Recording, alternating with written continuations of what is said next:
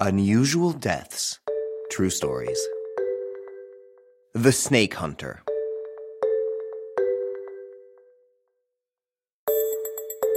It's a hot Sunday on January 28, 2018, in Kuala Langat, Malaysia.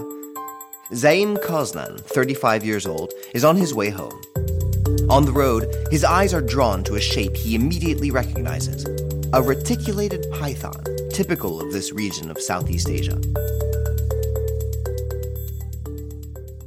This snake usually lives in tropical rainforests, grasslands, or swamps, but due to deforestation, it is increasingly found in urban environments.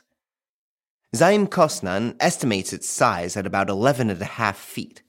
No doubt it could fetch a good price.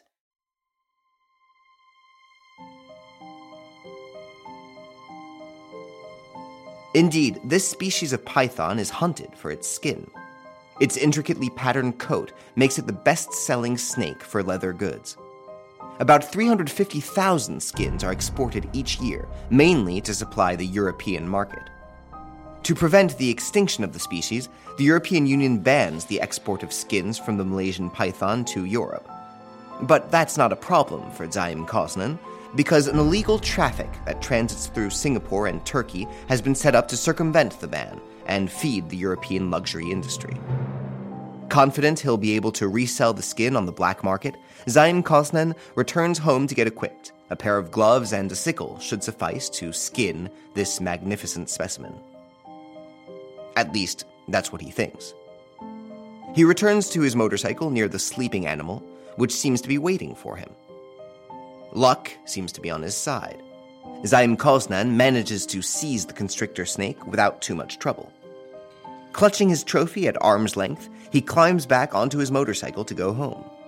Imagine the scene a man on a motorcycle holding up a live python over 11 feet long. And nobody knows exactly what happened next. It was only the next day that an intrigued passerby discovered a wrecked motorcycle and a strangely shaped body.